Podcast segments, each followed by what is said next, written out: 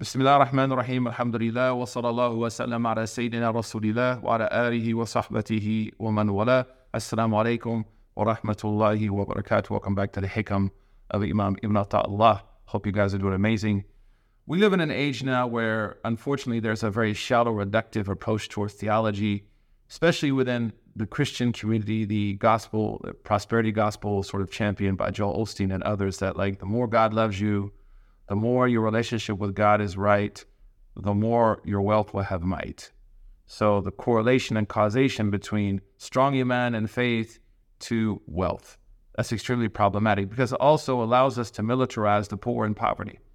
And that if we're not careful, we'll see that poverty and people being poor is the scourge of Allah, is the adhab of Allah.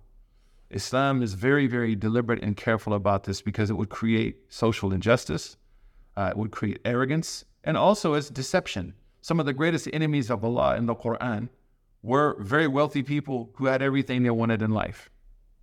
You can start with the followers of Nuh.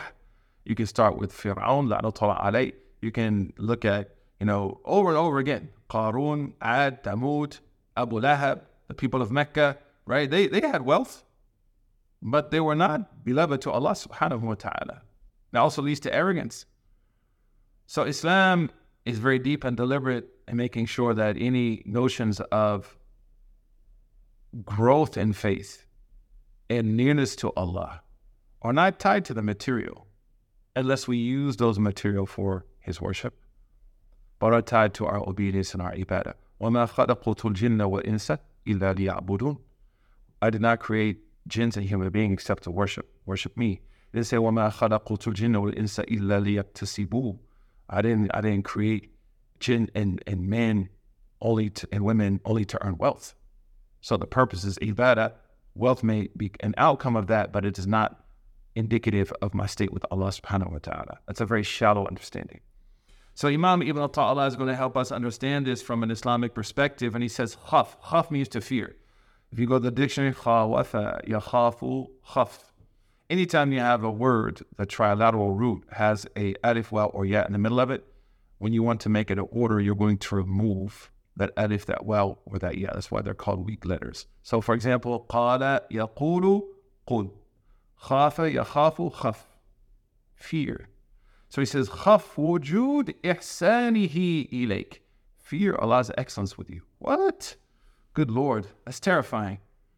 So now I have to think constructively and critically about the wealth I've assumed or about what I would consider to be a good life. I have to not get caught up in the shallowness of it, but I have to see how am I using it. As the Prophet ﷺ said, "An marihi fi maktasaba wa fi ma anfaqa." A person will be asked about his or her wealth, how they earned it, how they spent it. It's deeper than just the acquirement of wealth. It's a little deeper. So the Shaykh he says, "Khaf wujud ihsanihi ilayk." And wealth here, I'm talking about it because that's unfortunately where the world is today. But it could be related to physical uh, uh, looks. It could be related to, you know, our kids are doing well. It could be related to, I got into my favorite graduate school. Anything that I determine as being from Allah's ihsan to me, I have to look at it with the eye of caution and make sure that it is coupled with what? And here he says, خف وجود إحسانه إليك ودوام إساءتك معه Fear Allah's ihsan to you and your consistent sinning against Him. So that means that no matter how great things are going, no matter how many likes I'm getting, no matter how I'm blowing up on social, whatever people see as success, if it is coupled with my sin and the evil, I have to be careful of that ihsan. Because in Islamic theology, that's no longer ihsan, it's istidraj. Istidraj is a very important word in our theology from daraja. Daraja are stairs or steps. Daraja is or uh, is a bicycle because you it's moving like this. Daraja nariya is a motorcycle. So here he's saying, be careful of things going well for you in life if you are consistently sinning. Why? He says, SubhanAllah. أن يكون لك استدراجا أن يكون ذلك استدراجا لك because that's استدراج. What does استدراج mean? The stairs? It means that Allah subhanahu wa ta'ala opens the gates of his rizq and His bounties to people who are heedless of Him. So they assume that these bounties are actually a sign of Allah's love and grace. And so they increase in sin. SubhanAllah. Allah says in Surah Al-An'am, the sixth chapter after A'udhu Billahi Minash after أعوذ بالله من الشيطان الرجيم فلما نسوا ما ذكروا به and after they forgot what we reminded them of فتحنا عليهم أبواب كل شيء we opened up the floodgates of dunya for them we opened up the floodgates and, and they continued their their evil أخذناهم بغتة وهم لا يشعرون and suddenly we seized them with punishment they were not aware they were not aware of the punishment nor were they aware of what that this was istidraj how do I know if it's istidraj a, a, a test which is coming at me a test which is like I'm I'm assuming hey you know what like this is this is a a blessing but actually, I'm drowning, man. The blessing is deception. How do I know if it's istidraj or ni'mah? Let me look at my obedience to Allah. Let me look how I treat other people. When Sayyidina Jibril came to the Prophet وسلم, and read the Quran with him, the Prophet would become more and more generous. He turns a blessing into like moral responsibility to worship.